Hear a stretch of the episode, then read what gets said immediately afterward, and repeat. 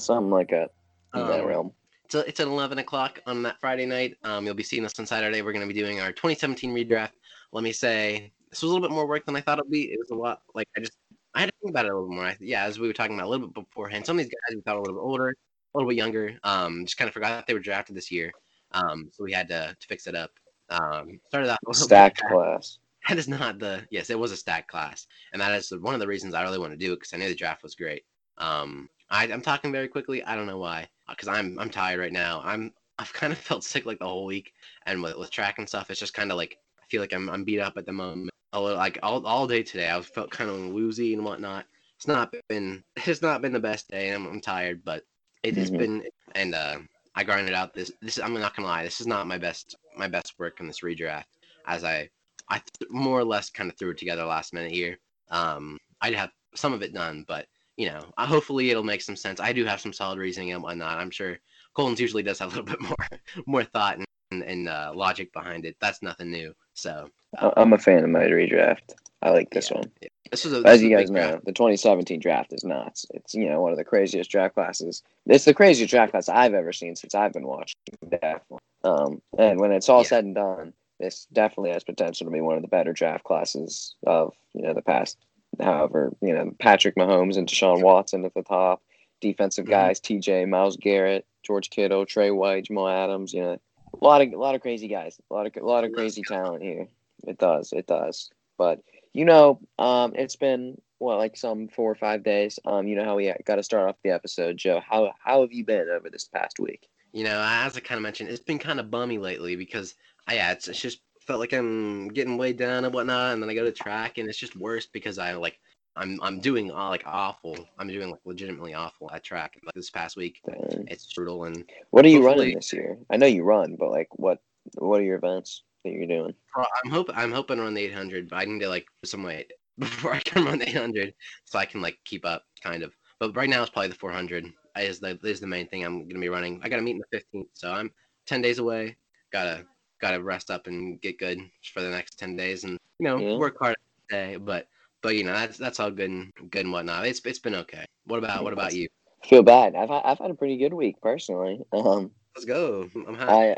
Um, overall, um, uh, basketball season ended last week. We lost in the playoffs, which you know sucks there, but it's nice to get my body a little bit of rest. Um, you know, I, got, I was giving myself some rest. I got back in the gym today for for the first time since season ended, so I'm just back in in the weight room a little bit, getting on the court, Back getting in you know getting my grind on, back in the lab, as they say. Um, but the girls basketball team for our school um, it, uh did continue on in the playoffs. Then we uh, we all went. To, we got a good student section for their first game, and like me and some of the guys from the from the the guys basketball team like went to this. We uh we don't have school on Wednesdays, which is when their game was. So, but like we got one of the teachers to like unlock it and like let us into their room. So we went in there like really early and we're like making like signs and stuff, and we ended up we ended up making like fat heads of all the women on the girls teams and like held them up whenever they scored.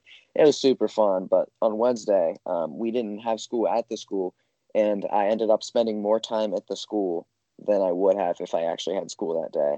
Um, I spent eight hours at the school um, that day to making fat heads and signs and whatever. But it was fun. It was fun. It was a super lit student section. Um, there's another game, this playoff game coming tomorrow. We're gonna get the student section going. I'm heading there a couple hours early. I think we're gonna make some more signs. Um, it's it'll be it'll be fun. Um, but yeah, that's what that's all it's been. We've been I've been watching some basketball. Uh, Zach LaVine was named an All Star this past week, um, as well as your guy Domantas Sabonis was also named an All Star. Um, life life is good. Mhm. Life is good. I'm look, I'm Yeah. looking forward. I'm not looking forward to having going back to school on Monday, but Yeah. we'll. The four day week kind of whipped my butt. It's the first four day week I've had all year.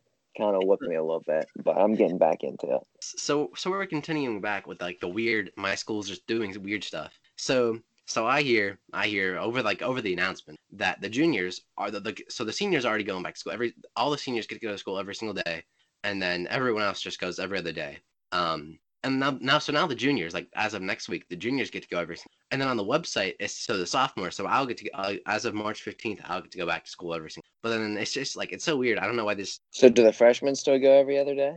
I, I guess so for for a, a more amount of time. I, I don't know how it works. That's strange. I know it's it's so weird. Like I I don't really I don't know. I'm kind of hyped though. I do like it. It is there's pros and cons to it. I do kind of like getting to sleep in a little bit more, and um as I mentioned, I do get to I get to sleep a little bit more at night whenever I record the show than the night before, and then um I can just like sleep in a little bit and and then edit it during like first period or whatever. It it, it makes Yeah. it convenient, but I mean overall I'm happy. Um other than that, yeah, though yeah, I mean that's way better because sometimes I like I can't go to track practice and whatnot because um b- yeah because there's no one here to drive me if I'm stuck at home. So like that's that's nice. You know, well, it is it is what it is. Yeah, that's rough, but you know, one day just just run to track practice, get some extra work in. Co- my our track coach did that. Uh, like our track coach like ran to school in the morning and then like did, did school and then had like track practice afterward. Like he was, he's always he's like, you guys are tired after this. Why don't you run eight miles to school first and then do the practice? I'm like, yeah, that's uh that's a great idea. Dang, dang, guy's dedicated. I got to give it to him. He was he was. But um, as as I talked to Joe about um, before we got on here officially, um, we have a lot a lot of news today. Um, like this is a very very high amount of news, so we're gonna we're gonna group some of it together um, as we usually do. We have a crazy amount of news. Um, so to start off with, I guess we'll just hop into it. Um, last episode we reported on the JJ Watt signing to the Arizona Cardinals. Well, the question was he um, what the, the thought the thought was he was probably going to have to switch numbers away from his number 99 because number 99 was retired by the Arizona Cardinals. But JJ Watt um, was in contact with the family of uh, the late Marshall Goldberg, who was the you know retiree of the number 99. Um, was in contact with his daughter, who granted JJ Watt permission to wear the number 99. So JJ Watt will be wearing the number 99 in Arizona. He will not have to change. Um, just a just a small piece of tidbit there, but it, you know it's good to see, and it's an iconic number for JJ Watt. So cool cool story. yes, yes. Um, and now we're gonna get into some clumps. Uh, we're in the point of the off season where there's a lot of players being released. Um, that's just how it is. So we're gonna kind of clump them together. We'll talk about each player a little bit, but um, for so to start off, Miami Dolphins are rele- Kyle Van Noy, the linebacker. Um, that's gonna free up about ten million dollars in cap space. Um, he is a very productive linebacker, um, for sure, but he's being released. Um, the Minnesota Vikings are releasing Kyle Rudolph, the tight end. Uh, a long time end of an era there in Minnesota for them for for Kyle Rudolph. He's been there for the better part of the decade. Um, the New York Giants are releasing wide receiver Golden Tate. Um, just uh, it's a, he's an overall good wide receiver. He's just never really fit in that Giants system over the past couple years. Um, the Detroit Lions are releasing corner Desmond Trufant, who signed a two-year deal last offseason away from the Atlanta Falcons.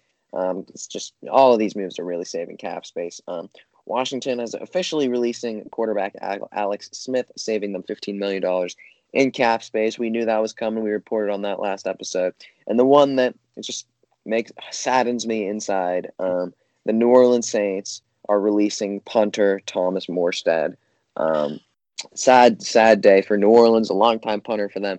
You saw he's known for the uh, the funny pictures. If he, he always takes a picture with Drew Brees after the games if he doesn't have to punt the ball because obviously for a punter, if you have zero snaps, that means your offense was banging. Um, your offense was performing very well um, and was scoring left and right. So every time Thomas Morstead did not have to take a punt, he would he would take a picture with Drew Brees in the locker room after, and that just became an iconic thing. Um, and th- th- that's the one that saddens. But um, all of these moves, so Van Noy, Kyle Rudolph, Golden Tate, Desmond Trufant, Alex Smith, Thomas Morstead, all being released, um, all pretty good players in their respective rights, um, and just you know deals that are just you know saving their team's cap space, giving them a little bit more flexibility, and some pretty good players that are going to be on the market. So So a few notes. Um, Alex Smith definitely, in my opinion, is like 98% chance is is gonna go to like uh, you know a team that needs a quarterback. But I know I told you this before, and I don't know if we're gonna do. Uh, okay, I, maybe I'll maybe I'll save it. Maybe I'll save because I really like the the one I sn- Snapchatted you about. If we're Mhm. gonna do prediction part three, I don't want to give it away, but I really liked I really liked my thought on that and on my Alex Smith. Um, a little little tidbit there. But um, Golden Tate, I really like Golden Tate. As of I've probably said on here a few times, I think Golden Tate could be really good. Yeah, as you mentioned, it didn't fit much in the system with uh, like more of a big arm quarterback that uh, in you know in uh, in, in New York. um, and you know, this he didn't make sense this time. They needed some more speed there, and he didn't really have that much. He wasn't much of a deep threat. So, but I think I think he'll be signed and, and definitely will be a good player on another team. I feel like. Um, mm-hmm. Other than that, I mean, Thomas Morstead just just any team that needs like a punter. He's been a really good punter for years now. Definitely just you know, any team would be more than happy. Of course, I'd love to see the Steelers get him because the punter Steelers have not had a good punter in like since like 2009. Since I was like five years old, they have not had a good punter. So, yeah. so of course, see the Steelers get him. But you know, uh, you know, just a few small notes. There's a lot of guys that are released. Mm-hmm. Yeah, yeah. Um, another one that's kind of in the same vein as a release, or not a release, but kind of cap cap saving. It's not the same vein. It's in the same vein of um, saving cap for the team. Um, Ben Roethlisberger's contract has been restructured by the Pittsburgh Steelers um, for one more year, moving into this next season, um, and it's going to save the team about fifteen million dollars in cap space, which is a very, very big move for a team that was supposed to be in you know essential cap hell um, with so many free agents, and they was already going to be over the cap going into it, with and then they were still going to have to re-sign um, guys like Juju Smith-Schuster and uh, Mike Hilton, Cam Sutton, Bud Dupree a lot, a lot of guys need to get re-signed, and they would not have the money to do it. And while they still don't have the money to bring back every single one of those guys on on market value, um, this definitely provides them with a lot more flexibility than what they had before. So that's that that's really good there as well. I'm sure I'm sure you know all about that. You, I'm sure you have your thoughts there. Yeah, yeah, it's, it's good. It's a good move, of course. Um, you know, I feel like that's that was, if, if he wanted to play for the Steelers, I feel like it's something that was going to happen. Uh, you know, it's basically was alluded to. I feel like it was it was almost it was as good as said in the one interview mm-hmm. saying he was, he was like he's going to need to, to take a little bit of a of a break like if it's a play next year. It was something like that. I can't remember the exact word. So I kind of saw it coming. Although I, I think Ben was very generous and and that he t- I feel like it took a lot less money than he probably could have and still would have would have been fine. He wants to win, and that's that's something I can respect a lot. As a Steel fan, I'm not gonna say anything bad about Ben, but I am I am I'm happy. Mm-hmm. Yeah. Yeah. Yeah. Yeah. So with all the guys getting released, um, we also have some guys getting re-signed. Um, David Johnson is being re-signed by the Houston Texans um, on a one-year, six million dollar deal. Um, I don't know what that you know. I don't have much analysis of that mediocrity. You know. Yeah, um, it's kind of weird bad franchise, keeping somebody in town, I guess. Um, the Eagles are re-signing Jason Key, the center, for a one-year, nine million dollar deal. This is big news because Jason Kel- Kelce was reportedly mulling retirement in this offseason. One of the best offensive linemen in the past decade. Um, big news that he's going to be able to stay back for another year with Philadelphia. And the Buffalo Bills are re-signing their um, Pro Bowl safety Micah Hyde to a two-year, $19.25 million extension. One of the better safeties in football, as we all know. Former Green Bay Packer comes to Buffalo and, you know, is on part of that Buffalo defense a few years back that was just absolutely smothering. Um, and yeah, the, the big re signings there. Um, David Johnson to Houston, Jason Kelce stays in Philly, and Micah Hyde stays in Buffalo. I feel like Micah Hyde is like a little bit underpaid, but other than that, yeah, most of that's pretty pretty pretty straightforward. There's not a lot to not a lot mm-hmm. to say. And those are the re-signings. We have one more that's just a signing, not a re-signing. Um, that being Tyrell Williams, uh, the wide receiver. He was a Las Vegas Raider last season. Missed, you know, virtually the entire season with injury. Um, he is signing to the Detroit Lions, um, a team that you know had a lot of wide receiver issues last season with Kenny Golladay being injured for the vast majority of it. Um, he's going to come there and play with Jared Goff and hopefully Kenny Golladay if the franchise tag goes through, which is uh, very likely for Kenny Golladay. Um, uh, we reported last episode they are probably going to give him the franchise tag if no long term contract is agreed to. But yeah, we're going to see Tyrell Williams there, see how he's able to perform off that injury with a new QB and a new system, with the new head coach and Dan Campbell. Um, should be very interesting. And to, to go on with this free agency news here, um, two franchise tags have been placed already. Um, first, the uh, Carolina Panthers have franchise tag their young offensive tackle Taylor Moton. Um, you know, just a, a, solid offensive tackle throughout his career, but you know, we, there still isn't necessarily throughout his young career. You know, there still isn't necessarily a gauge on his market value per se on how much the team is really willing to give him. Um, and Justin Simmons has been franchise tagged for the second time in a row. Um, now, the Broncos and Justin Simmons are still trying to work towards an agreement um, on the long term agreement. They have until, I don't even remember when they have till. There, there, there's a date they have to till. I don't remember what it is, to be honest. But um, uh, yeah, they're still going to try to work towards a long term deal. But for now, he's franchise tagged. Denver is not letting him go anywhere. You know, obviously he's not going to be able to talk to these other teams. He's franchise tagged. Denver definitely wants him to stay in house, and um, I guess Denver just figures it might take a little bit longer for the contract extension. You know, don't let him go here any other offers. You know, make sure he's not leaving. So, I guess I guess good moves there for the for the two respective teams. I guess um, Justin Simmons is likely to be um, extended. Taylor Moton probably he's going to need another year, but um, overall, you know, first two franchise tags of the year. So. I, I don't really like it when you like franchise a player back to back like that. You kind of dealt with Le'Veon Bell. It makes a player unhappy whenever you're you're just kind of mm-hmm. forcing, you know, giving them the options. But I feel like with Justin Simmons, you don't want to take the risk. He's a great safety, and you know, I, I understand it. Though. I understand. I don't. Yeah, it's a business. It is business. Great, great, great way to put it. Yeah. And we have one last piece of news here. We actually we had a lot of news. We sped through it pretty quickly by grouping it together. It's effective methods there, but um, the last piece of news here is a retirement um of Carolina Panthers great linebacker Thomas Davis um, will officially be retiring, and he is expected to, on March 11th, sign a one day contract with the Carolina Panthers. So he's able to retire as a Panther. Um, and yeah, he's one of the greatest linebackers, one of the greatest players in Carolina Panthers' short history of their team being in existence. Um, and yeah, he's going to try to sign a one day contract with them, make sure he retires a Panther, part of Panthers Nation. Got to respect it. And we just want to say thank you to um, a great player one of the decade's finest linebackers in Thomas Davis. One of my, my mom's favorite players for some reason. Um, for, she's got a few players that she just really likes that are, aren't on the Steelers. Very few of them. Um, she loves Thomas Davis. And if you remember Jordan Matthews, the old Eagles wide receiver, she loved Jordan Matthews. I Jordan couldn't tell you why, but and she liked Thomas Davis when he wasn't even or like not. I don't mean like he's not good, but like when he was, he she didn't start liking like all pro Tommy. She started liking like thirty like thirty two year old Thomas Davis. Like I, I don't know why, but that's interesting. Uh, I Colton's mom is, is has lots of interest there. I said favorite players that aren't Steelers: Thomas Davis and Jordan Matthews, and I, that's all I can remember. That that I think there were a few more, but I only but I have no clue. I have no clue. But with that, we, we finally move on to our 27th redraft. Um, an idea that Joe proposed a while ago. He's been very excited for this yes, 2017 sir. redraft. To, uh, an absolutely crazy class there. We did our 2020 redraft uh, last week, which went pretty well. I move on to our 2017 one, an absolutely stacked draft class. So without further ado, the first uh, four picks can start us off.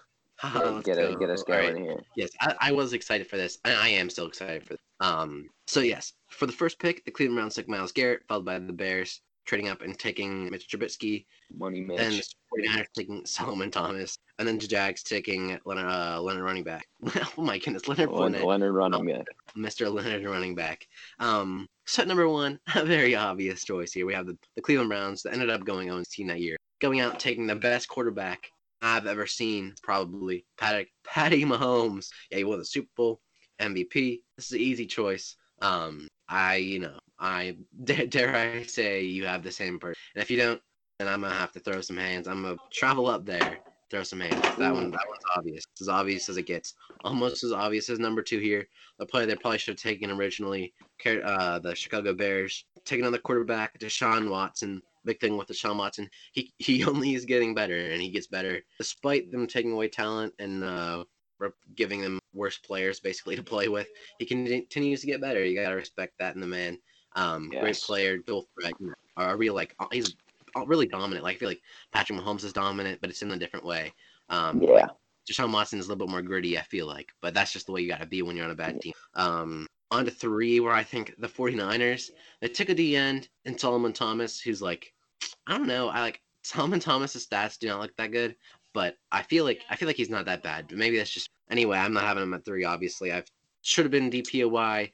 T.J. Watt, Pittsburgh Steelers, extremely. This is the he's a definition of dominant. T.J. Watt, and you can get that um, pairing with you know Joey Bosa years later if the draft turns out the same way again, and uh, you know works out great. Uh, you fill a need there that you obviously wanted to already fill. So and then you move on to four, the Jags. Yeah, they took they took a running back at four, which is kind of, which is almost the definition. Like I, I mean, like it doesn't make a lot of sense. Obviously didn't work out for him. Um, so I think that I think they take George Kittle. This is an interesting one. I haven't George Kittle going very high.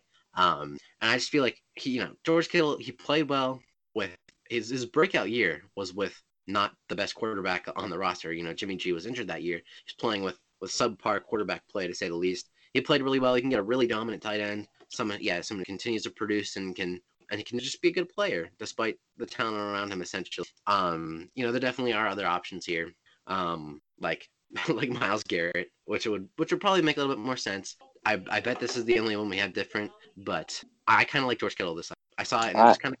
I, I got to respect it. Uh, George Kittle uh, I'm not going to say where I have George Kittle, but I'll talk about why I respect it and how I feel about tight ends, as I've explained a couple times. Um, so yeah, number one, the the top two picks are are like clockwork. Um, Mahomes at number one to Cleveland, the best quarterback in football. Deshaun Watson, Chicago, one of the better quarterbacks in football. And I like what you said about the two, how they're both very dominant, but in different ways. Um, as Mahomes is obviously dominant, as in you know the Kansas City Chiefs are you know best team in the NFL and we you know they're so but they're so talented, right? Deshaun Watson is dominant in the ways of like you know having amazing quarterback play despite very little talent and still having you know his getting his team wins and keeping them in every single game with you know no talent around him. Um, and still leading the league in passing yards. You know I mean? It's it's dominance in a different fashion. So I, I like how you describe that. Um, I also had T.J. Watt at number three. Um, I believe he should have won Defensive Player of the Year as well. Like like you said, um, 15 sacks this season. Um, just overall, getting TJ Watt at number 30 overall is the steal of the decade. Um, quite possibly, as you know, the Dallas Cowboys took Taco Charlton over him, and then you know, two or three picks later, you got TJ Watt being selected by the Pittsburgh Steelers. Um, tremendous pick there, and just yeah, he's my he's my pick to number three for the San Francisco 49ers, who, like you said, drafted Solomon Thomas, who just really hasn't worked out. Um, and at number four is where I'm gonna have Myles Garrett, um, the number one overall pick of the draft. Uh, I think I think T.J. Watt is a better player, but I don't think very far off. I think Myles Garrett is a tremendous football player, tremendous talent. I think he's going to be one of the premier players in the NFL for you know the next ten to fifteen years. Um, and I think he's just going to be an amazing player. So I've got him at number four to Jacksonville, a team that you know has not really had much of an edge rushing prowess over the past couple years, um, and obviously any team can benefit from having Myles Garrett on the roster. So my picks one through four go Mahomes, Deshaun Watson, T.J. Watt, and then uh, Myles Garrett. All right, so I had um, Patrick Mahomes and then Deshaun Watson as well, as followed by T.J. Watt and then George Kittle, the big surprise. Um, so I was kind of t- you know taken off guard there a little bit because I thought I had Myles Garrett at four. Um, but that, thankfully, thankfully I had a reasoning written down because I, I was a little bit surprised. I remember this because the 2017 defense of the Jacksonville Jaguars was really good. And of course, it didn't really pan out that well, but they had a lot of talent at the time, you know. Mm-hmm. So if it was their offense that was bad, and then it all kind of fell apart as you know as the years went by. There's no success and bad coaching and, and bad quarterback play, and the offense is so bad. You know, you're not gonna want to sit around and and be good. You know, more, more or less, you don't want to do that. You know, you want to be on a team that's winning. That's not the whole reason. They're pretty toxic franchise there overall, but you know, you can get an offensive player that's gonna do well, even though you have a you know a, basically a backup quarterback as your starting quarterback, and you know then you you know you still have a an offensive production there producing, and then you're not you know you don't feel so bad. It's kind of like the Steelers defense. It, it, didn't happen, but you know the Steelers defense was so good, and then you've got Mason Rudolph and, and Duck in there. Like you're not you get the ball to them just for them to turn it over and like three out. You know, obviously it, it was an actual backup quarterback. It wasn't your starting quarterback that was playing like a backup quarterback. That's that's the reasoning behind that a little bit more. But I was a little bit surprised. Um, so five to eight, the Titans took Corey Davis. The Jets took Jamal Adams. The Chargers took Mike Williams, and the Panthers took CMC Christian McCaffrey. So at five, I have the Tennessee Titans taking Myles Garrett. He's a stat monster, a star, as you mentioned, a great player. Um, and yeah, like you said, he's not really that far off from TJ Watt always like I was kind of talk like he is. He's not that much. he, he's as you mentioned, he could be DPOY next year. It's not out of the realm of possibility. Um, and the Titans are always a team, as you might like as we always say a lot. They don't really have a lot of edge rush. They don't have a lot of pass rush in general. Um, you know, you can get a player in the league in sacks. Definitely put up a lot of pass rush. Say that. Um, yeah, he. I'm pretty sure he was a defensive player of the year, unless I'm absolutely. Um, I would. I'm almost certain he. Um, in 2017. So get the DPOY at five makes a lot of sense. At six, um, I think the Jets ha- take take a lockdown cornerback in Marshon Lattimore. This might be a little bit high to take Marshon Lattimore.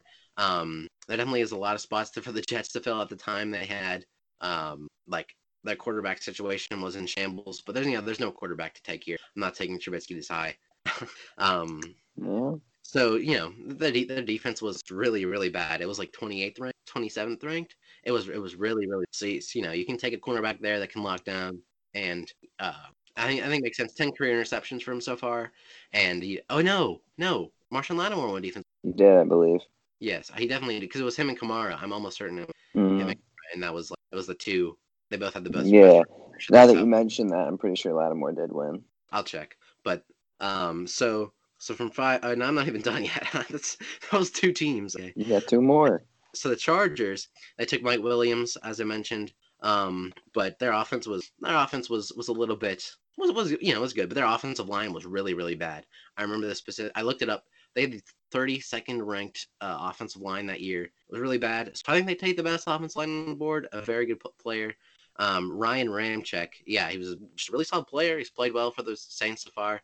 He fills the need specifically, so and it's probably high, but I think I you know the, the fits the fit is what the fit is what is um and then at eight the yeah the Panthers took CMC. I think they take Tre'Davious White second cornerback off the board quick back to back there almost. um but once again their defense was bad. A lot of these teams up here had really bad defense um but you can you can get another really good lockdown cornerback although he developed a little bit more in recent years so like from 2017 to like his rookie year wasn't so good but after that Yeah. yeah, definitely developed a lot and I, that's the way I didn't know how I was thinking about this because if you're drafting like based on the 2017 team, then like there could be more changes. But I thought more about like how the team turned out and how this player could help in the future more than in the moment right Mhm. away. Although Jordan kind of helped more in the moment than in the long term. That so Whatever. so from so from five to eight, I had Myles Garrett to the Titans, Marshon Lattimore to the Jets, Ryan Ramczyk to the Chargers, and then Tre'Davious White. I like it. I like it. Um, five is where I have George Kittle um, to the Titans. Um, I'm also a guy that I had George Kittle really high. As I've said a few times, I believe uh, tight end is one of the most important positions in football, and if you have a truly great tight end, you're at such an advantage over you know almost any team in the league. Um, like I said, if you look at the past Super Bowl teams, like just about every year, Super Bowl teams have a stud tight end. You know, this year it was Travis Kelce versus Rob Gronkowski, and you know Rob Gronkowski wasn't what he once was, but he had a great game. Last you know last season Kelce versus Kittle. Year before was Gronk versus Zach Ertz. Um, you know Austin Hooper back in the day. Oh, You know, you know, you you get the point.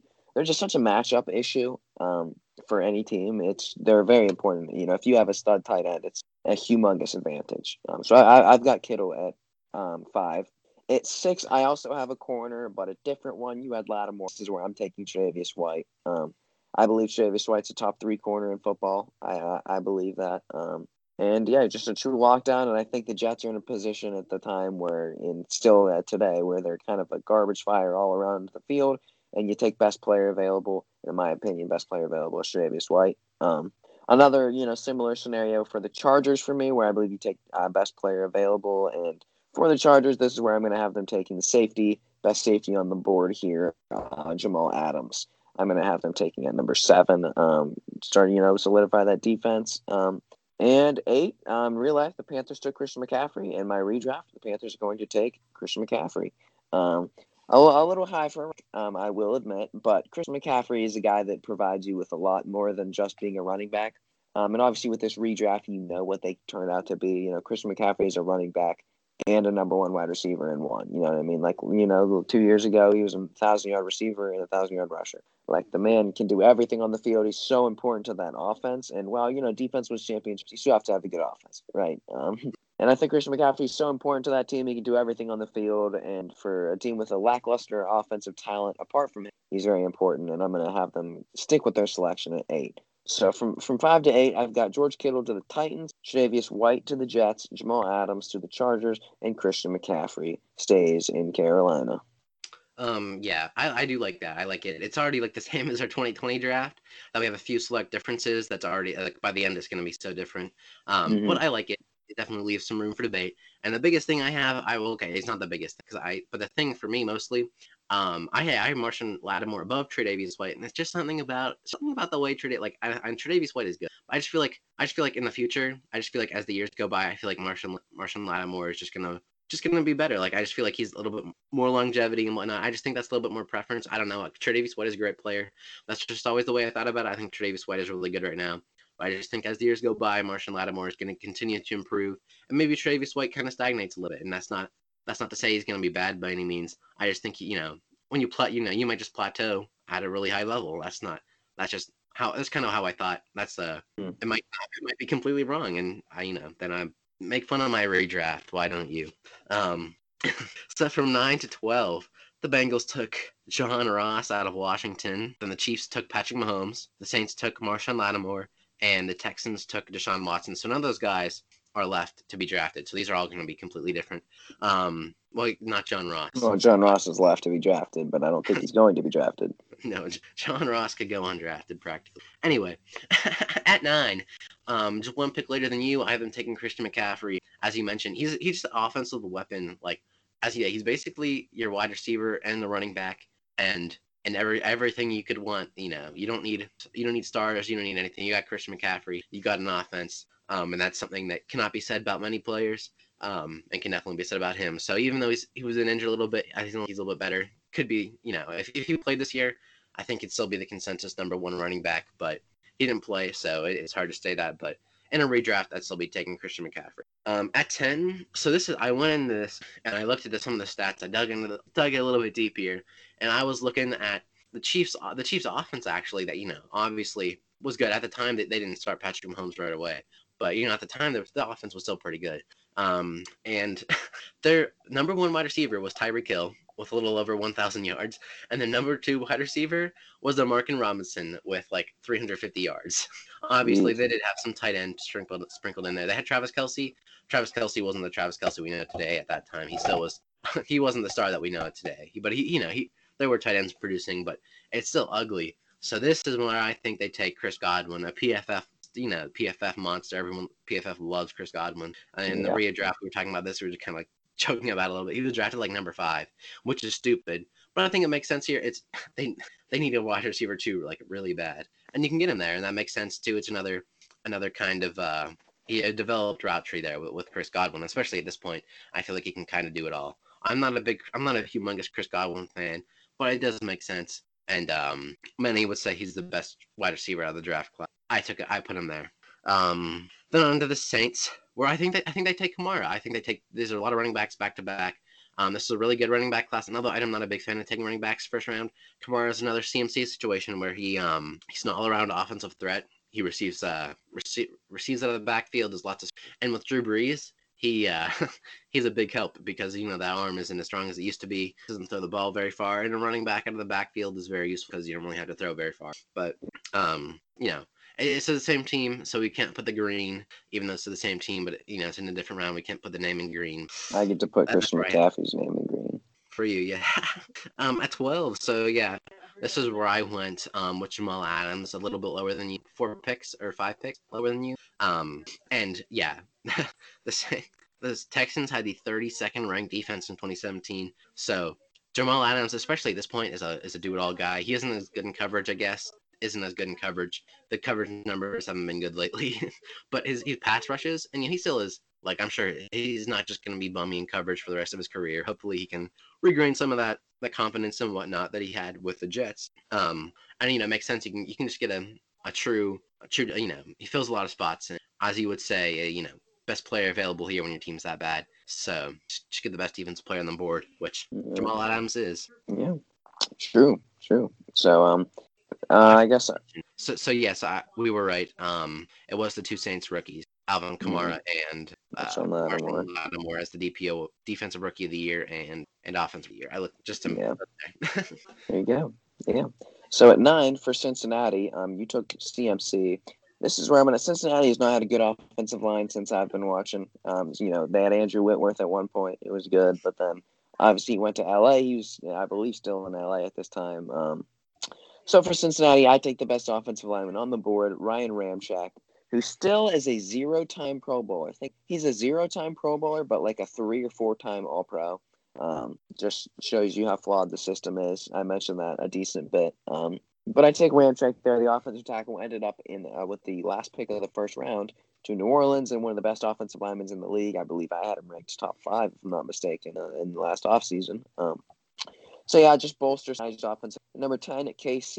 I'm going to take a corner in KC. Is uh, you know I always mock them taking a corner. That's just one position they they're not very good at, and I'm defensive rookie of the year, Marshon Lattimore. The corner that I'm taking is Marlon Humphrey. Um, I think Marlon Humphrey is a top five corner in the league, or at least that's what I had him rated at the time. I'd, I'll have to rethink that now. But he's definitely a corner that can do it all. You know, he's great in coverage, and he actually led the league uh, forced fumbles. So obviously knocking that ball loose. Um, and he's just very productive the city secondary that apart from very unproductive. Um, so I got I got Humphrey there, and next pick to New Orleans is where I'm gonna um, I guess coming in to be the number two wide receiver, uh, secondarily to Michael Thomas. You know, uh, they run a lot of different. Chris Godwin's more of a deep route runner, and Michael Thomas is more of a short route runner. You know, just open up the field a little bit. Michael Thomas, um, a quarterback's dream. Those those two wide receivers on the same team is a QB's dream with the different route trees that they've developed. Um, I'm going to have them taking a wide receiver as well.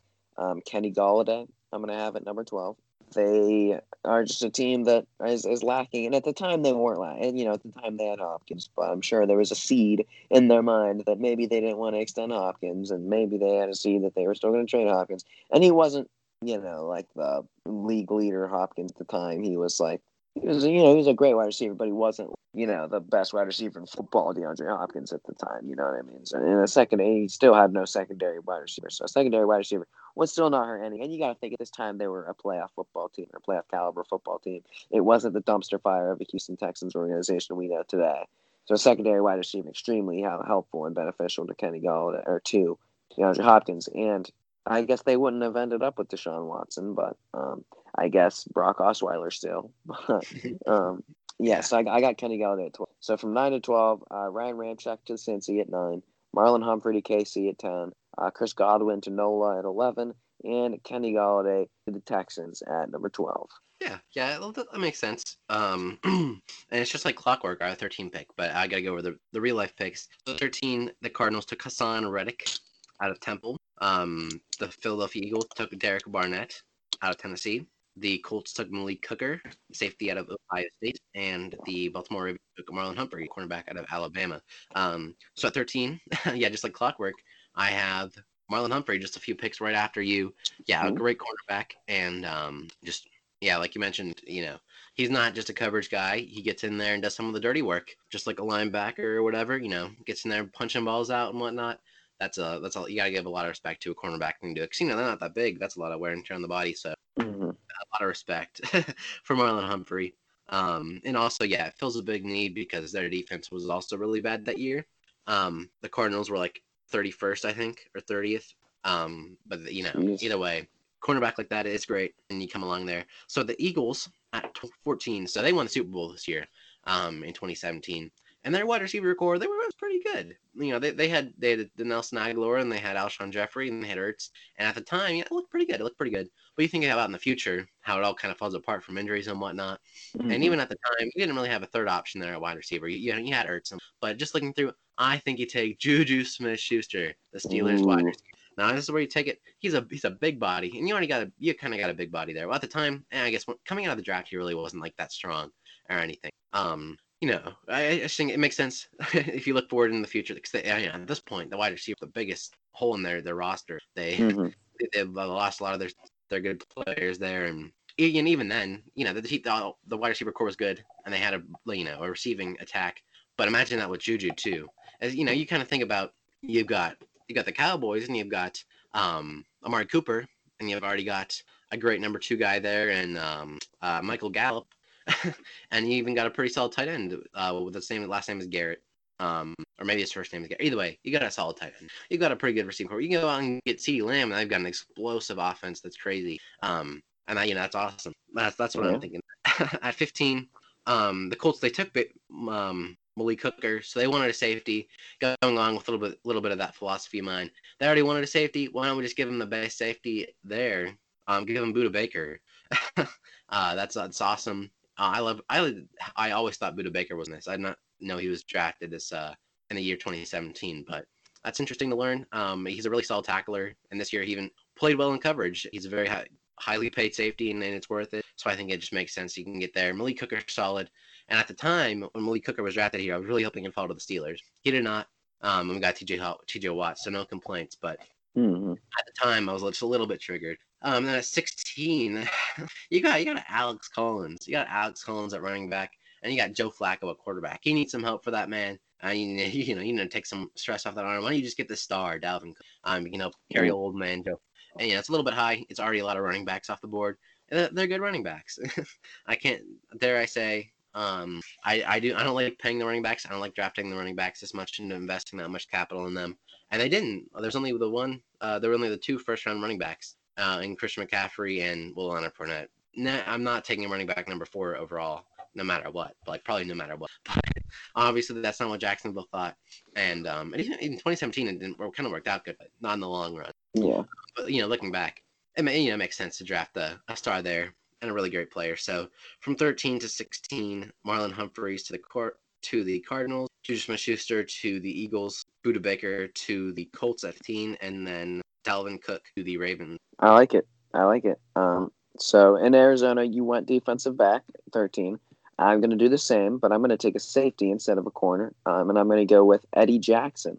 Um, obviously, they drafted Budda Baker. They wanted a safety, and I'm going to give them a safety, but the safety that maybe didn't have a better season, but I value just a little bit more in Eddie Jackson. An absolute ball hawk there for the Chicago Bears has been for the past couple seasons. Um, an absolute beast in Arizona to complement Patrick Peterson there. Um, and yeah, yeah, at 14, um, I have Philadelphia finally taking Marshon Lattimore, um, the, the corner, because at the time, like you said, they won the Super Bowl, but they did not have Darius Slay at the time. They did not have a good corner. You know, they were rocking with Ronald Darby at the time, Orlando Scandrick and such. So I'm going to have them taking a true number one corner, Marshon Lattimore, and getting that done finally. Um, just one pick after you had him is where I'm going to have Juju Smith Schuster being drafted to the Indianapolis Colts um, at number 15. Um, obviously, we know T.Y. Hilton, his production starts to fall off and to get a little bit younger in the receiving core. Um, you know, Pittman and Pascal aren't necessarily getting it done.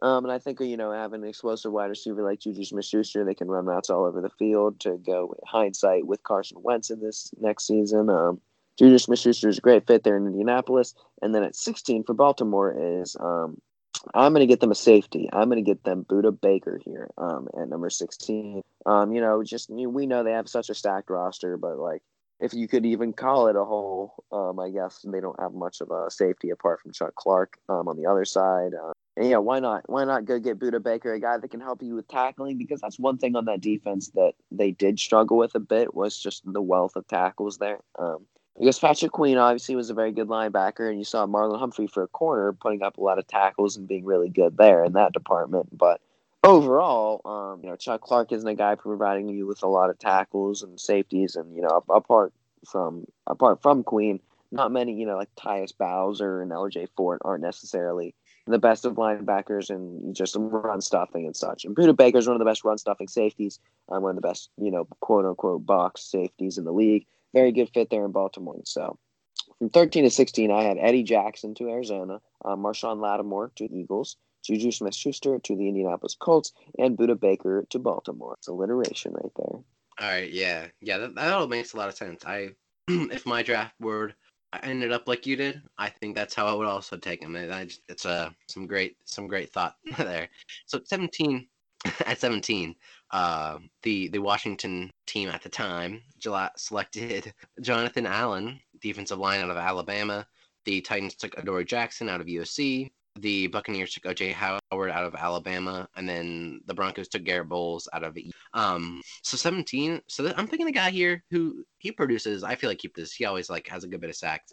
He's more of an eye test guy for me, and I'm not really seeing any redrafts where he was draft picked. But I had to do it. This is a this is a guy who I've not talked a whole lot about on the show, but I do like him. And I have to I have to show some love here to Derek Barnett of the Eagles now. Um yeah. He's he's not great, but he's he's not bad. And I feel like this this is probably a little bit high, I'll admit. Um but they already picked they already picked D line. They already picked a D lineman.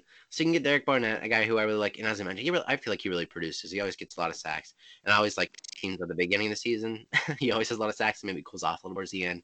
But um wait, uh, I might have missed. Trey Hendrickson was picked in this uh, draft. Then I might have, but either way, shoot. Okay, well, it would kind of make sense if you're gonna get, get just get a guy who produces more to get Hendrickson, but that's that's too late. too late now. Um, and to be fair, Hendrickson does only have one season of production. Yes, that's true. That's true.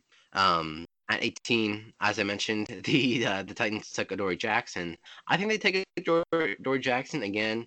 Um, he turned out well. It was a good pick. Like he's a he's a good safety, and um, I you know I think feel like I feel like he's good.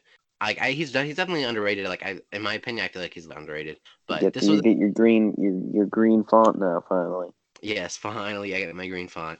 Um, this is this yeah this is a weird one. I at this point I was kind of like I was kind of pulling for shots here. I don't know who to give him here. Um, so I just went with the, the same pick they already took because I knew he was, a, he was a pretty good player. I looked up the stats. Stats look nice. So I, so I just stuck with the same pick. um, at 19, picked OJ Howard. OJ Howard has not really turned out. Definitely had not turned out how they wanted. He really was injured and didn't really play much this year specifically. Even in the past, he's been injured a lot. Um, and they had they had Doug Martin at running back. This is another running back. They had like Doug Martin at running. Doug Martin. Doug Martin makes me laugh. Doug Martin was like not good. I remember. I don't have pleasant memories of Doug Martin playing football. So yeah, I give you Kareem Hunt, Mister Kareem Hunt. Kareem Hunt is Kareem Hunt. Although despite his off the field issues that we all kind of know about. Um, yeah. Um, yeah, he's a, he's a really. I feel like Kareem Hunt is a really good player. And I always say this on any other team, he'd be getting a ton of carries, and everyone be saying he's he's like a top eight running back, top six running back. If he would wasn't playing with Nick Chubb, who's just better than him, um, mm-hmm. for for lack of better term, he just doesn't get as much playing time. You know, there's someone better than him. But on another team, you'd be able to see that that talent sh- shine. I think he was a third round pick.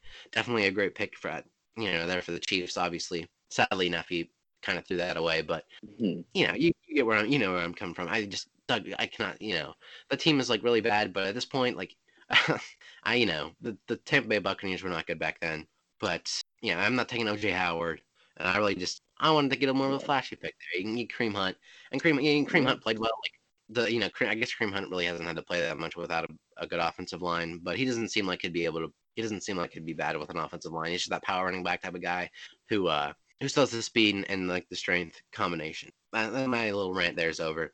Um, so this is another one. This is this is definitely my worst four stretch of, of picks here because I have really bad reasoning for all of it. But I look at the Broncos and you look at their quarterback room, and it is by it's like the worst quarterback room I've ever seen. Trevor Siemian and and uh, Paxton Lynch. Lynch. And it's like I really did not want to have to draft Mitch Trubisky in the first round. Uh... Not I cannot. If I'm in 2017, I cannot see those guys go out there and play. like, I'm sorry, I'm not. I'm, I'm doing all I can do just not make sure I have to have those like three bums out on the field. I, I feel like Trevor Siemian was a little bit like hated, but like the, the, the, the team, they had they had like a top 15 defense, and they had a pretty good wide receiver core. Still like still basically the same wide receiver core for that they had for um for uh, Pat uh, Peyton Manning, a pretty solid offensive lineman, and like running backs that were like serviceable definitely at the time. and it's just mm. a like quarterback room I've ever seen. And although Mr. Trubisky is no is no star, and he's definitely had his, his fair share of ups and downs, I, I, gotta I cannot I like I gotta pick a quarterback at some point, so you don't have to have those guys go out there. Is it a weak pick? Absolutely, but I it, I feel like it makes sense, like to an extent. So so yeah. 17 Washington taking Barnett followed by the Titans turning around and taking the same guy they already took, Adoree Jackson. Um, the Bucks take Kareem Hunt, and the Broncos take so. Yeah. As I mentioned, like definitely the worst four picks in the draft, mm-hmm. but it was it, it's okay. It could be worse. Probably. I'm happy to see Trubisky. I'm happy to see Trubisky. Gotta say. um, so at 17, um, yeah, Washington took selected Jonathan Allen, and I'm gonna get me my second green check mark of the day. I think they're going to take Jonathan Allen again. Um, I think he's one of the better defensive tackles in football right now. Uh, I think he's providing a lot of pass rush and just great run stopping and just great play on the Washington defensive line with Matt Ioannidis and and, and that uh, defensive tackle slot alongside him. Um, they're performing really well. So I'm to have them uh, take Jonathan Allen once again. Um, Tennessee, uh, they took Adoree Jackson. You got your font there. They, they're they're pretty good, uh, great corner there. But um, for me, for Tennessee, um, you saw that Jack Conklin, the free agent, one got out with injury, and the offensive line was not looking that good. And for such a run-heavy offense, you need to have a good offensive line. So I'm going to take, in my opinion, the second best offensive lineman in this draft. A uh, man that looked like a bust for three years, but looked like a superstar this year and made an All-Pro team. Garett Bolles um, is my my selection to uh, to the Titans at number 18. Um, like I said, he was looking really bad his first three years, and they didn't pick up his option. He came in this year, and he just Mike Munchak came in and transformed the man. He's an all-pro offensive lineman. Got to respect that. Got to respect the grind for Garett Bolles. I get. I have him to the Texan State team. Um, and number 19 to Tampa Bay. Safety is a position that Tampa Bay had not been able to figure out for a long time. They ended up getting it figured out this season with Antoine Winfield, but um, I have them taking safety Marcus Maye. I'm um, a really crazy season this year in New York Jets. Um, you know, the really only bright spot on that Jets team for the most part. Um, and at 20, Denver, um, you know, I think I, don't take Trubisky here. Um, I, I like Trubisky. I like Trubisky. I, am higher on than most people, um, as you know. But I like Trubisky. But I'm going to take a wide receiver here. Um, I go Cooper Kupp on this one. Um, a really shifty little wide receiver, slot guy.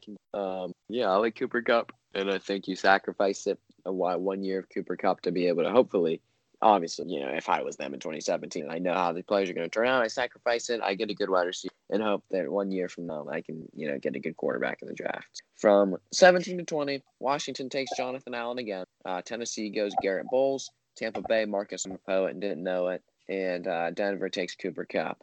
Um, so so just interesting. You took uh Marcus Maye over Malik Hooker, which is uh which is interesting. I did. I did. And they took a wide receiver there. They saw Demaryius Thomas and Manuel Sanders. They were aging. They were still okay, but like I, I, I definitely make sense. I'll give you a bit of a spoiler and tell you that I have a, I have a copy above Malik. Gee, all right. I guess like there was. I, I'm pretty sure I only have one more safety. Okay, anyway, we'll we'll, we'll see. we'll see here.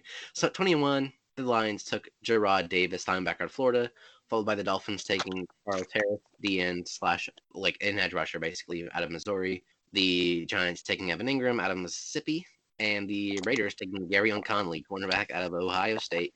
Um, so so at 21, I have the Lions taking defense again. I think they're gonna take Shaquill Griffin, the cornerback, out of the Sea out of from the Seattle Seahawks. Okay, yeah. Um, you know, I he's I'm I feel like I'm I like I think he cooled off this year. He was really good a few years ago. Um, he cooled off a little bit this year. That or he just didn't get talked about as much. So so I uh, just didn't really, you know, realize that he was still having a good year. But I, he's a good player, definitely. Um, and I mean, this is probably a little bit high, but hey, you gotta you gotta put him where you gotta put him. Yeah. Um, so I think the the Dolphins they, they, took an edge rusher. I think they I think they do take another another uh, another pass rusher here at the very least. Carl Lawson, who played for the Bengals, he's productive. He's a I'm a pretty big Carl Lawson guy. Like I, I always see like anytime I see him play, I always feel like he's he's a consistent game like quote game wrecker. Like he's not I feel like he gets pretty consistent pressure on on the teams I see him play against, and that's something that I, I you know I respect. I feel like his stats aren't his stats aren't great. Um, they're relatively okay, but I feel like he gets a lot of pass rush. And although I I could have looked that up and gotten a specific number, um, percentage of plays he gets pressure on, I did not do so. But I was just this is an eye test. I feel like he's a good player. Um, at 23, yeah, they took they took Evan Engram. I think they're gonna take Eddie Jackson. Um, I like Eddie Jackson. I think he's really good. Um, and they definitely like they they eventually ended up trading for uh for Jabril Peppers from the Browns. So why don't you just you can get another safety that I think I think Eddie Jackson is probably better. As you mentioned, he's a very good um lurker type safety where he can ball hawk and, and get those uh the turnovers and whatnot.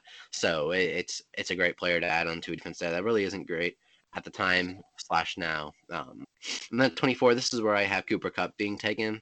Um, yeah, he's a really big PFF guy. I don't really like the injuries, and that's why I really wouldn't want to take a guy with that many injuries in the first round. That's where probably has a fall falls off a little bit.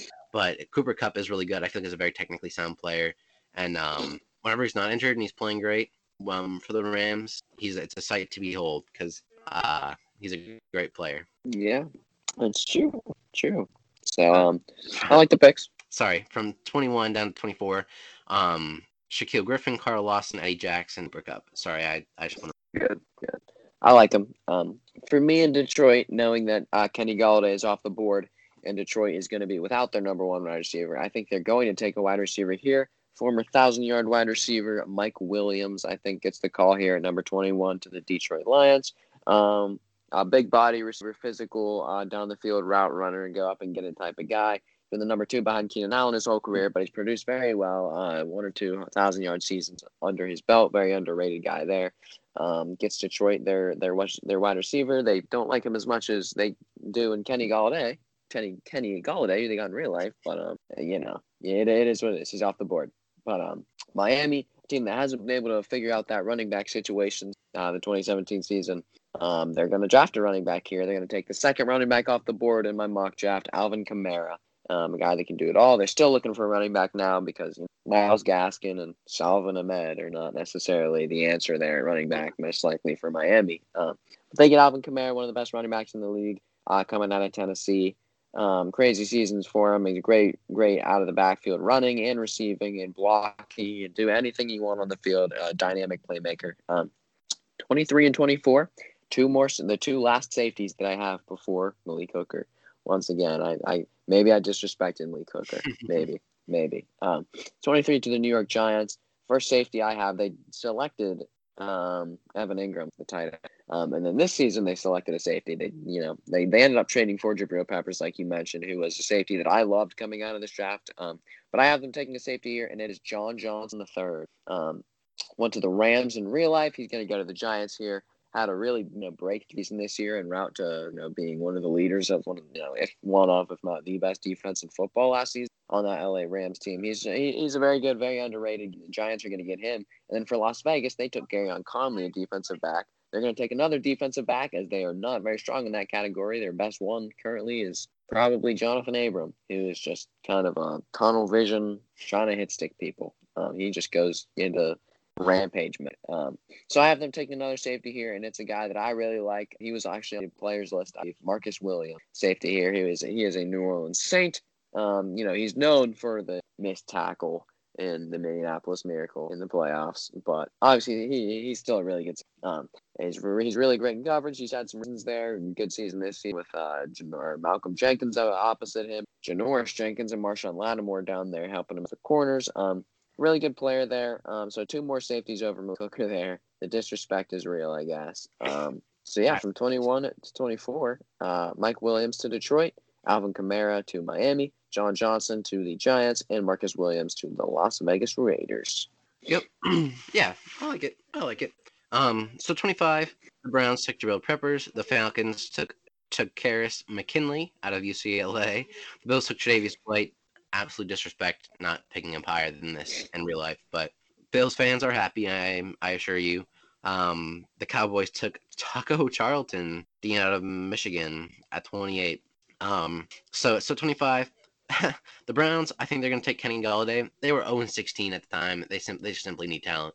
Um, and he definitely gives you that. The great wide receiver and helps out, I guess, with um, whoever they have at the time, whatever quarterback is cycling in and out. Because in 2017, we all know that's how it was. Who knew? Who knew what? Uh, the who yeah, the go from that week. Cody Kessler to Josh McCown to Sean Kizer to Kizer. Yeah. RG three, Tyrod Taylor. We're going everywhere. Go on other days we can make fun of the Browns. Now they have Baker Mayfield. Hey, uh, one, one of these days we're gonna get to make fun of the Browns again. Someday. Anyway. um, so I think that that makes sense there. Then the Falcons, I think they're gonna take Marcus Williams, the guy you just mentioned. I I think he's really good. Um, definitely underrated, as you said. He had a good year. Um, I mean the the Falcons. He had a good year, and the Falcons. The Falcons were good on both like both sides of the football that year. They were, I think, they were top ten in offense and defense, if I remember off the top of my head from seeing that. But they can use some depth at safety, and they already you know, they weren't in the best safety situation at the time. So you can throw him in there. The Bills. This is this is a guy I saw. I know like I don't really know if he's that good, but but PFF said he was, and I've never literally seen this guy play. Dion Dawson, he plays for the Seattle Seahawks. Um, and then like that's like I'm not. I mean, I've like I've definitely I've heard. Of that. It doesn't mean I really like knew if he was good or bad or anything. Really like specific. He's he's a lineman, isn't he? Yeah, offensive lineman. Yeah. Um, but PF, PFF loves him. So PFF, as it comes to offensive lineman, I'm really not gonna like take time out of my day to see if these guys are really that good. I'll just trust PFF on this one. Um, and to this day, like I feel like the Bills really need offensive line help. Like I know Josh Allen is kind of uh, he got some athleticism, athleticism and speed, and is able to get away from it. But um, yeah, that would make his life easier to have a, a good offensive lineman there. and yeah. then at 28, I have the Cowboys taking Curtis Samuel. So I remember this specifically, and this is one I was really hoping that like just the mock would let it fall this way, or not the mock, just the just the redraft will let it fall this way. That Curtis Samuel would fall here because I remember this. Yeah, I remember the Cowboys had like no separation in their like their wide receiver, and it was the worst because the year before they had Dez Bryant, and they you know they had the, the same squad, but they had you know Dak mm-hmm. Prescott coming in, a new fresh arm and a new fresh eyes other than Tony Romo. and they had the, the running back, the electric rookie running back with um with Zeke. And Zeke suspended four games in the beginning of the season, if I remember correctly. And the offensive never got on the same page really and um, there was no separation. Zeke Dak was showing that yeah Dak was showing his age, and so was so was the like the the wide receiver core Cole Beasley and whatnot. They were not they didn't have like the top end speed. You Curtis Samuel and you got some separation. You can make that offense. I mean that defense spread out a little bit more. You got to respect him. Um, and that that would open it up a little bit more. The, the run game, the whole the whole works there. You know, I think that would make a lot of sense. So, 25 to 28, Kenny Golladay to the Browns, Marcus Williams to the Falcons, Dion Dawkins to the Bills, and Curtis Samuel the Cowboys. Yep, I like it. Um, 25 for me, Cleveland. I have them taking a linebacker, something that they have just not really had. And said, you know, in the past five years or so, they haven't really had just a true linebacker there in the middle. I'm going to get them one the NFL's leader in tackles this season, Zach Cunningham. Um, plays on the Houston Texans. Um, you know, Pro Bowl caliber uh, linebacker, just somebody that's going to be able to come in and kind of command the defense, uh, help them in the run stuffing, and just kind of do it all down there. So uh, that, that that's the Cleveland in 25. 26, Atlanta is uh, where I'm going to put Desmond King, um, the corner. Um, Atlanta is a team that does not have a good secondary. Really, has not had one for you know a, a decent while. You know, Desmond Trufant at the time was kind of showing his age and kind of worth or not worth it, but um, had, a, had a contract that was a lot higher than what his worth was. Um, so yeah, just bring Desmond King in there, a young guy to try to solidify that secondary there. Um, Buffalo is going to give. I'm going to go Trey Hendrickson to Buffalo. Um, somebody that while he has only had one season of production, um, you know, I think he, I, Buffalo isn't anything besides pass rushing, and that's really all all Trey Hendrickson does is rush the pass. Um, you know, they have trips in the middle to try to assure up the run, and all and I'll Ed Oliver up up there to all both try to assure up the run game a little bit. Um, but Milano and Hughes weren't necessarily getting it done, and we know as of now, obviously Milano is going to walk. So I think you bring in Hendrickson and just try to try to rush these you can because that's one of the most important part of any defense. Um, and then for Dallas, another t- defense in general is really bad, but especially their secondary. Uh, so this is where I'm going to have them drafting uh, the corner uh, Shaquill Griffin out of Seattle. Um, yeah, their corner scenario is really bad this season. With you know, Chidobe Awuzie was injured, and Tredavi, or sorry, not Tredavi, sorry, Trevon Diggs was injured as well. At the time, they did not, you know, they had Byron Jones at the time, but Shaquill Griffin would be a great number two, and they obviously were going to have some inclination that they weren't going to be able to bring back Byron Jones on as big of a contract as he wanted. Um, so yeah, 25, Zach Cunningham to the Browns. 26, Desmond King to the Falcons. 27, Trey Hendrickson to the Bills.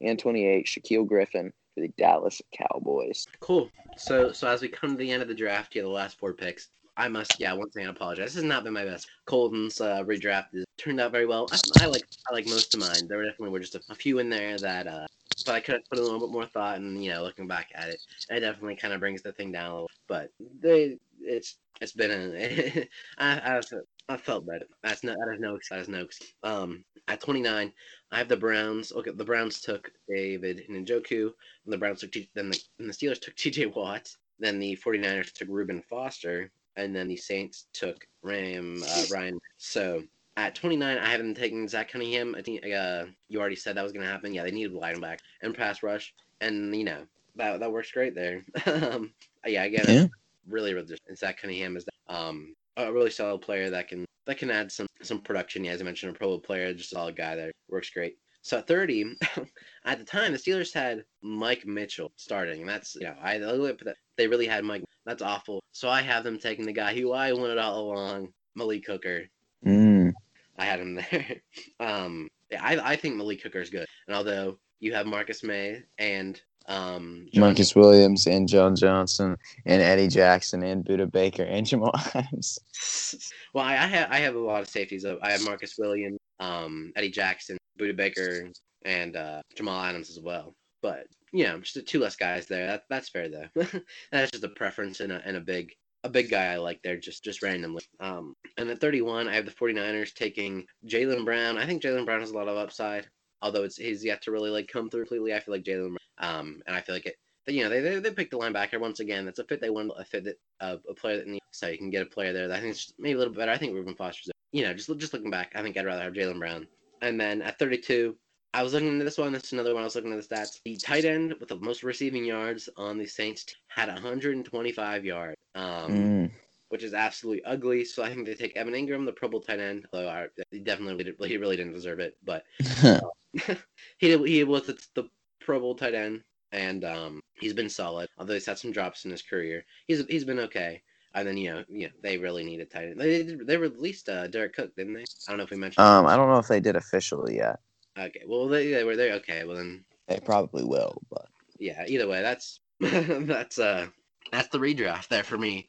So from 29 to 32, I had the Browns taking Zach Cunningham, the Steelers taking Malik Hooker, the 49ers taking Jalen Brown, and the Saints Evan Engram. uh, yeah, I like so for all this talk about me and uh with with Malik Hooker, as you know, every episode this has to go off.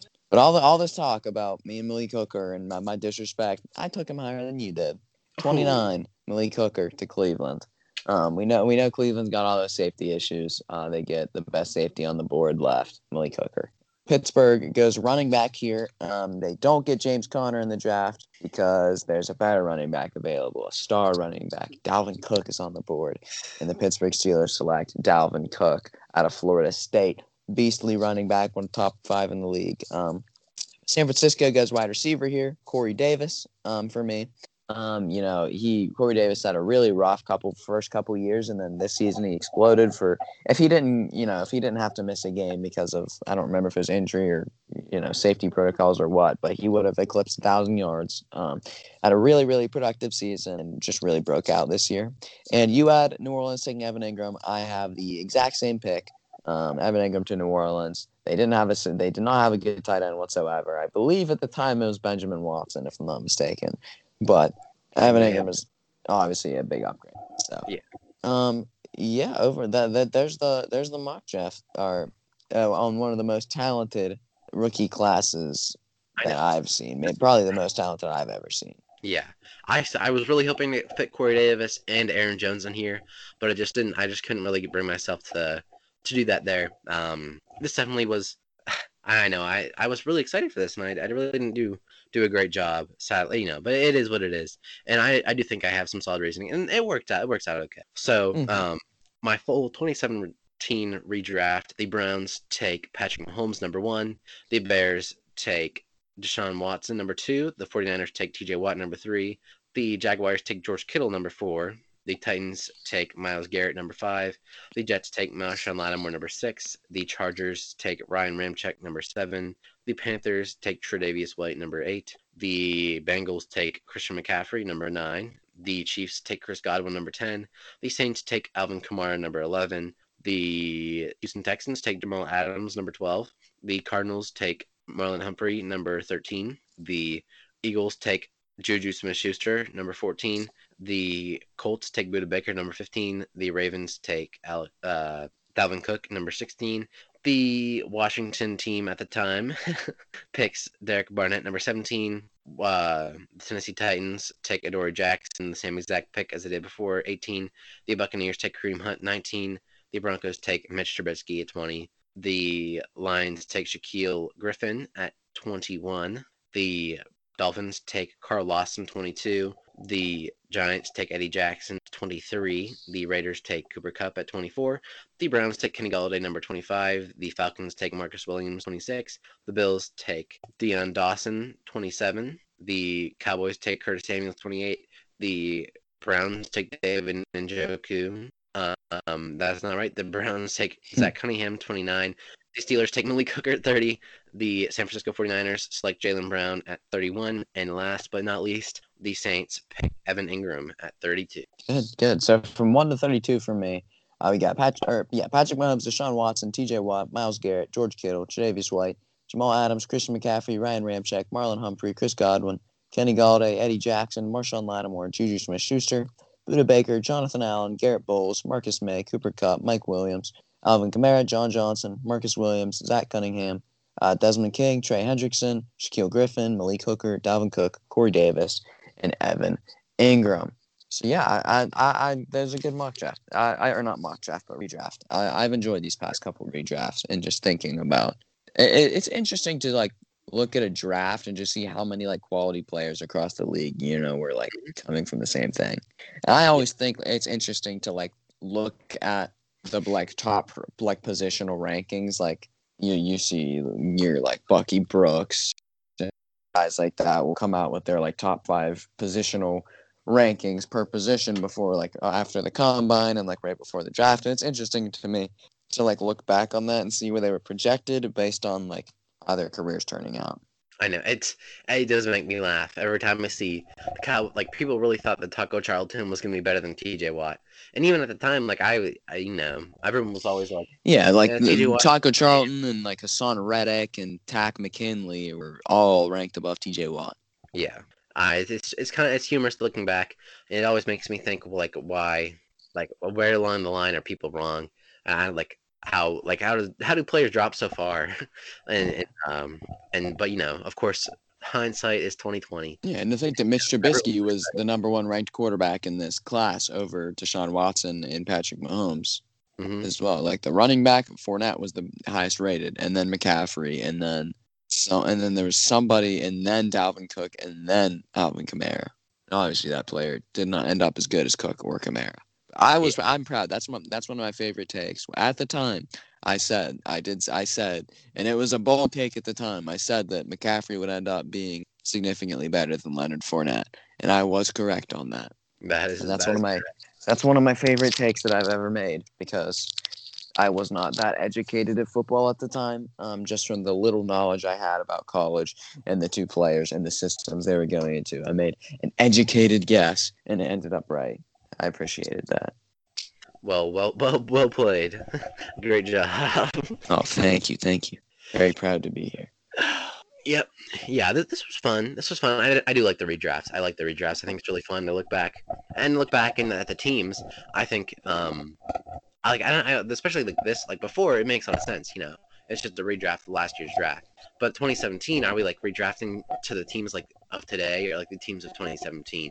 So I feel like I did mostly the teams of 2017 with like some foresight of the future, and you um did a little bit more like drafting them to today's team, which Mhm. makes sense.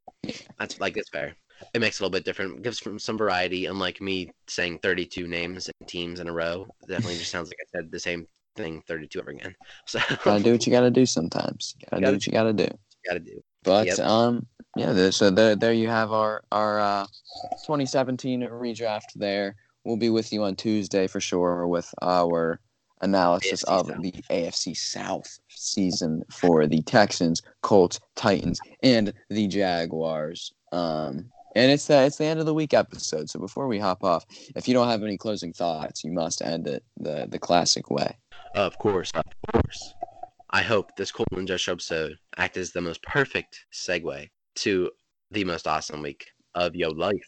Although Yes. it's not, although the well, like the weather is is a little bit chilly out. You know, don't let the cold affect you in a negative manner. Uh, go out and have fun. True. Yes, sir. I agree. I agree. I second everything that he just said, and we ended off the classic way. From us here at the Colton and Joe Show, we are peace.